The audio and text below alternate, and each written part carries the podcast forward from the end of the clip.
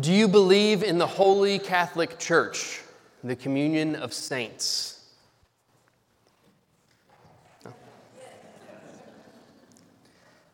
Each time we say the Apostles' Creed, we have affirmed our belief in the Holy Catholic Church. Throughout this series, we've been looking at phrases from the Apostles' Creed and asking, why do we say this and what do we mean by it? In fact, uh, in its original form, the Apostles' Creed was a series of questions that people could be asked. Do you believe in the Holy Catholic Church? As a way to identify if someone is a heretic or not. is this something that you affirm? There are many these days who do not believe in the church. It's a pretty popular position now to define yourself as someone who follows Jesus and his teachings, but not organized religion or the church. Maybe somebody here today identifies with this line of thinking. If so, we're glad you're here. That's okay. To be fair, there are lots of things to be anxious about when it comes to the church today. Gallup polls show that those who say they belong to a church in the U.S. was steadily around 70% to 75% from 1940 all the way up until the year 2000, in the low to mid 70%. Since the year 2000, that number has steadily declined. And in 2020, pre the, the mo- most of the pandemic, that number actually dipped below 50% for the first time to 47%. So there are less and less people every year who affirm still the statement, I believe in the church. There are lots of things to be anxious about when it comes to the church today.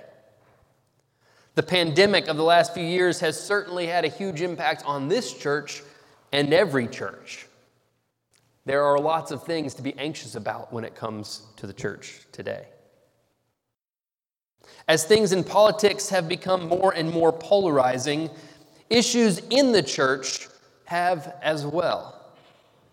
Those of you who follow what's going on in our own denomination know that in 2020, we were supposed to have a worldwide gathering called General Conference. This happens every four years, or so we thought, and it is the only place that the beliefs and practices of the United Methodist Church can be amended in any way. At the 2020 General Conference, the expectations were that once again the disagreements related to the area of human sexuality would be a primary issue. Some even believed this might be the year a separation could occur or could have occurred. But COVID 19 put a pause on General Conference in 2020. General Conference was postponed to 2021, then 2022 and now it won't happen until 2023 at the earliest. This leaves a lot of people in limbo, anxious about what will happen to the United Methodist Church.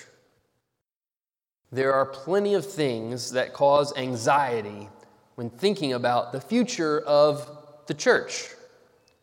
Whether it is declining attendance, the effects of the pandemic, denominational turmoil, or something else. Perhaps you feel anxiety about the future of the church. Now, normally, a pastor will not get this far into a sermon without having read a scripture.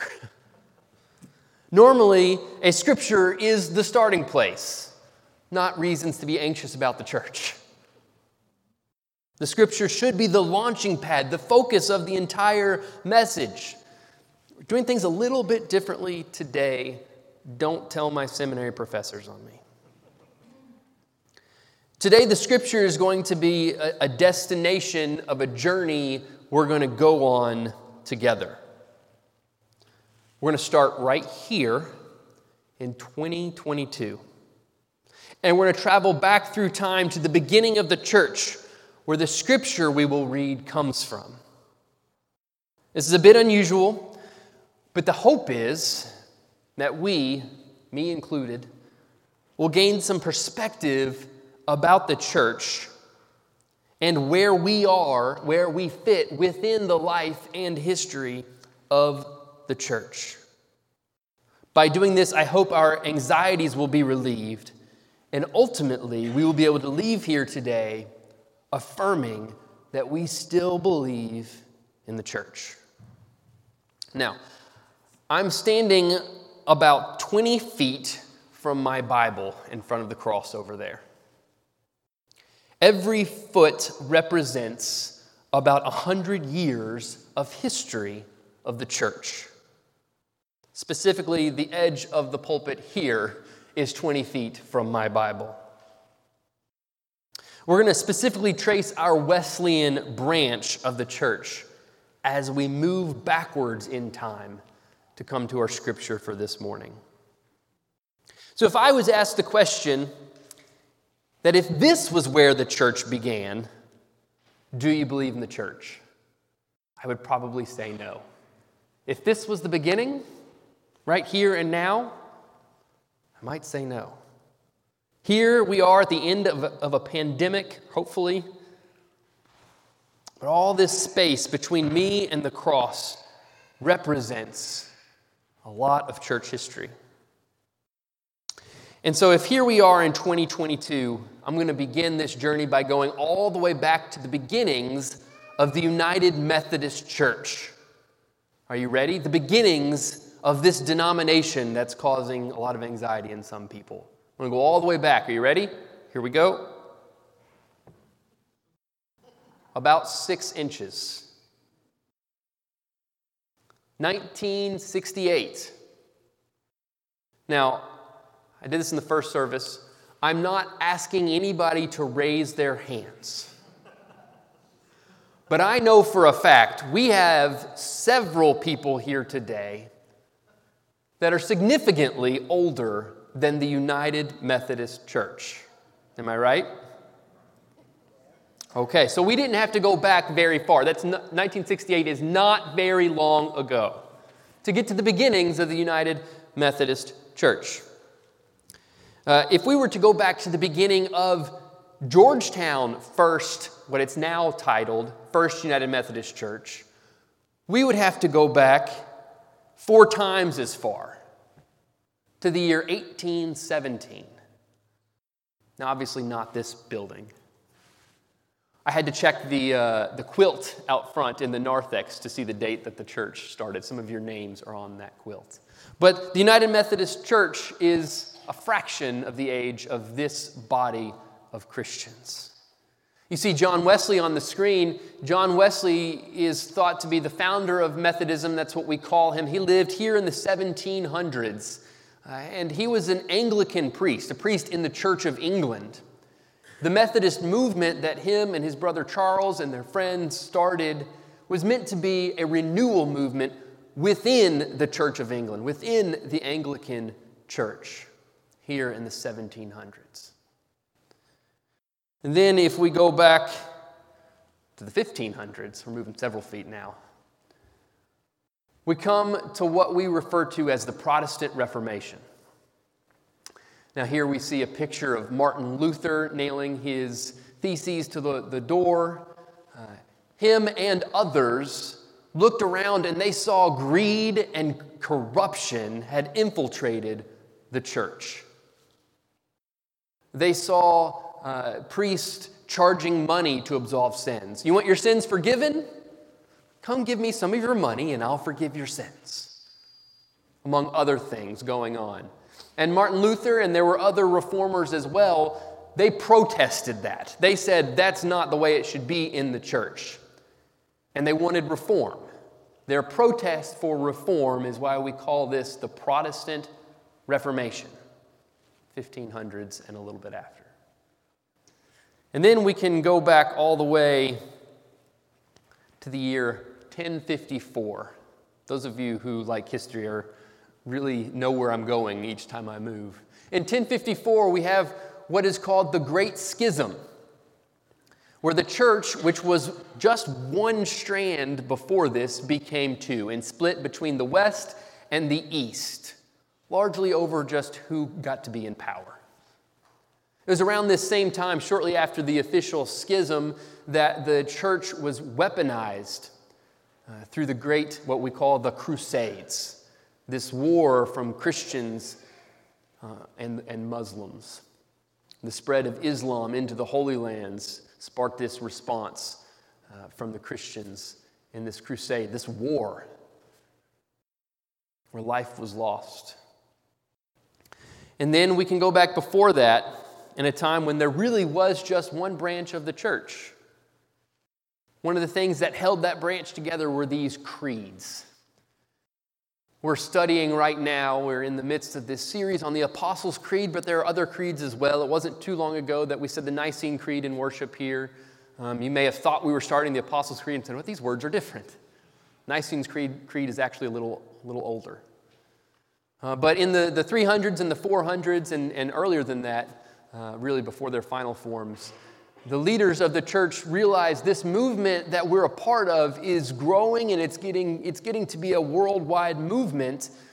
And if we don't write down very specifically what we believe, then people in different areas are going to believe very different things. And we need to be able to, to be a little more organized in our beliefs, to, to make sure we stay true to what the apostles taught, to make sure we stay true to what Jesus taught. and then we get all the way back to the destination of our journey, where we come to the scripture for this morning.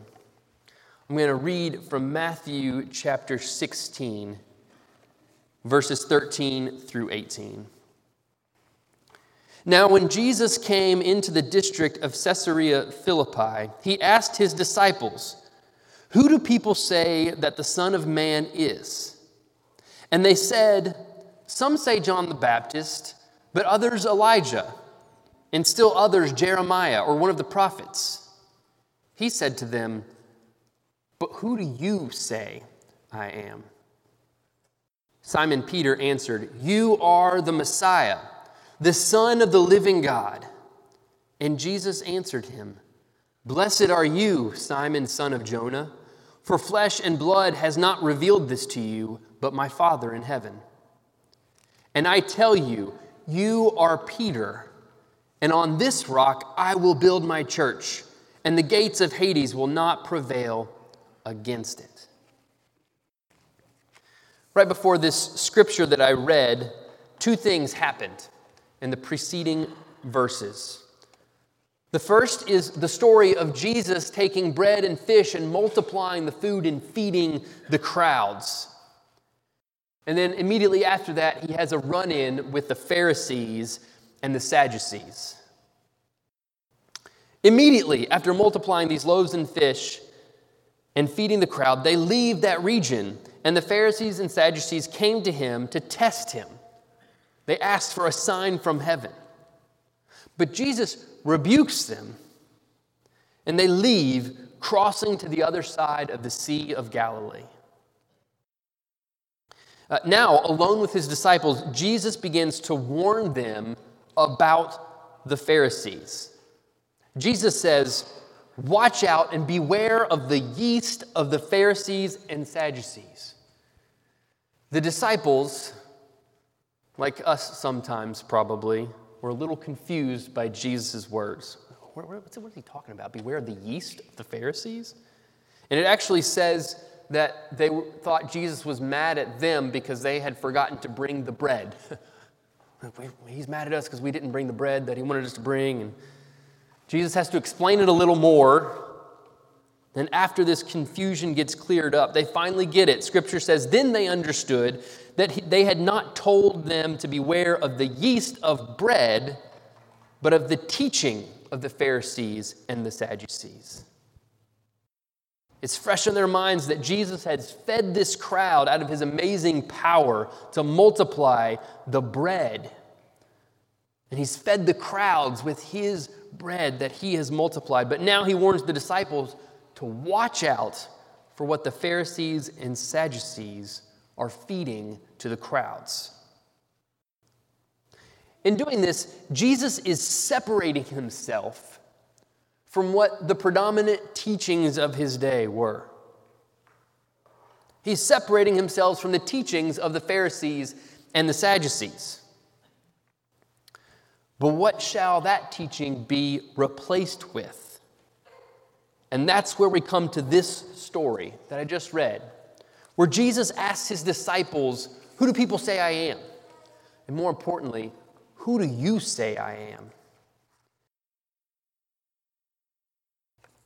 Jesus is setting up a new church.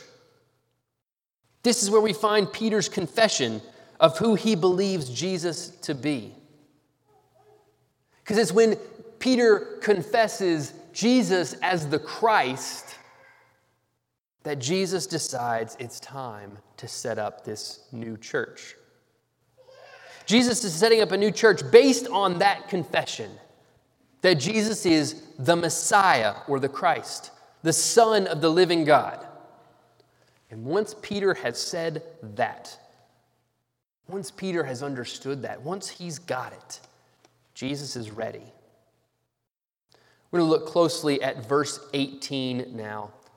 Simply says this, and I tell you, you are Peter, and on this rock I will build my church and the gates of Hades will not prevail against it.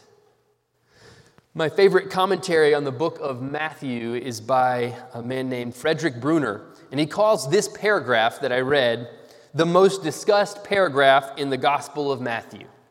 This little story, the most discussed paragraph in the entire Gospel.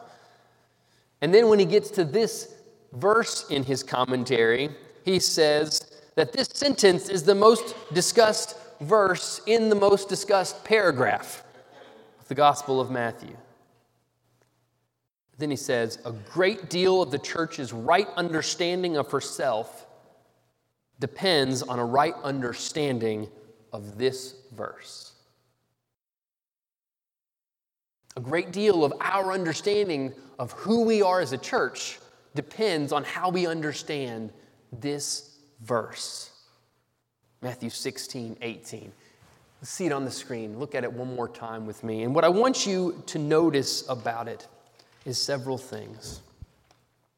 In English, we miss a wordplay that's going on here because we read Jesus say, You are Peter, and on this rock I will build my church. But we miss the wordplay because the name Peter in Greek is Petros which means rock. And so in Greek, it would sound more like this You are Petros. On this Petra, the word rock, I will build my church. You are Petros. On this Petra, I will build my church. The equivalent in English would be You are rocky. On this rock, I will build my church. You can't possibly miss the wordplay when we say it like that. You see, Jesus is particular when he chooses to start his church. Peter has just confessed Jesus as the Christ, the Son of the living God. And now Jesus says, Aha, on this rock, this is the rock. It's not just, it's not just Peter, it's the confessing Peter. It's not Peter at any time that will do. It's not because he's so special, he's the one. It's because he's the one confessing Jesus as the Messiah. Not any version of Peter will do, only the one that is pointing towards Jesus as the Christ. Next, notice the pronouns in this next phrase. On this rock I will build. It's very specific. The verb to build in Greek can take what feels like a million different forms. It's very, very specific how this should be translated. In this case, the verb to build is put in the first person. So it becomes I build. It's very clear who is doing the building. It's also put in a, in a tense that means it's a future action. Something is going to happen. And so it gets translated into English as, I will build. It's something that Jesus is going to do. Jesus says very clearly, I will build. Jesus doesn't say to Peter, You are rocky, so go and build the church. He's saying he's the one that's going to do it. Next, notice the word my. In the structure of this sentence, the word my is, is uh, there's an emphasis on it. There's different ways you can structure the sentences in Greek, and the way it is here, there's an emphasis on this little word that we translate as my. So some would argue it should be translated as I will build my own church, emphasizing who the church belongs to. Jesus is clear who the church belongs to. After declaring that Jesus will build his own church, he then declares that the gates of Hades will not prevail against it. He wants to make sure that what he's saying he will do, he is certain about. And so when we say the Apostles' Creed, or when I hear the question, do you still believe in the church? The answer is really very simple to me. The answer is as long as we still affirm what's going on in Matthew 16, verse 18, as long as we still affirm these main two concepts from this verse that the church is built by Jesus and that the church belongs to Jesus. As long as we bring that truth from Scripture back into 2022 with us, then all of this mess of stuff that we go through in between, all of this that's a part of our history, and all of those anxieties that the future might hold for the church, I can look at all of that and still say, yes, I believe in the church. Because it's not my church, and because it's not dependent on me to build it. Again, we face an uncertain future. But as long as we continue to affirm the continued action of building and the continued ownership of Jesus over his church, that gives me the confidence. That tells me that I can still be like those people on the road as Jesus was coming into Jerusalem waving the palm branches. We can still be a part of that church today and affirm the King Jesus who rides on a donkey, a lowly donkey. I can affirm that this week during Holy Week as we think about the sacrifice that Jesus makes on the cross. I can certainly affirm it next Sunday when we gather back together here to celebrate the new life that Jesus gives to us and the new life that Jesus gives to his church. Would you pray with me? God, we thank you for today. We thank you for Palm Sunday and the celebration that it is. And God, we thank you that when we look back through church history and see times of, of joy and times of sorrow, when we see things that we might be ashamed of as a church or things we're proud of, Lord, we're thankful that through it all you are there, that you continue to go about the work of building your church. Lord, may, may we be a part of that here at Georgetown First. May we be a part of your church, not attempting to do our own thing from our own strength, but listening to your leading and your guidance. When we pray, Come, Holy Spirit, come, Lord, we are asking for you to direct us, not just individually, but as a body, as a community together. We pray that you will move in this church, your church. In Jesus' name, amen.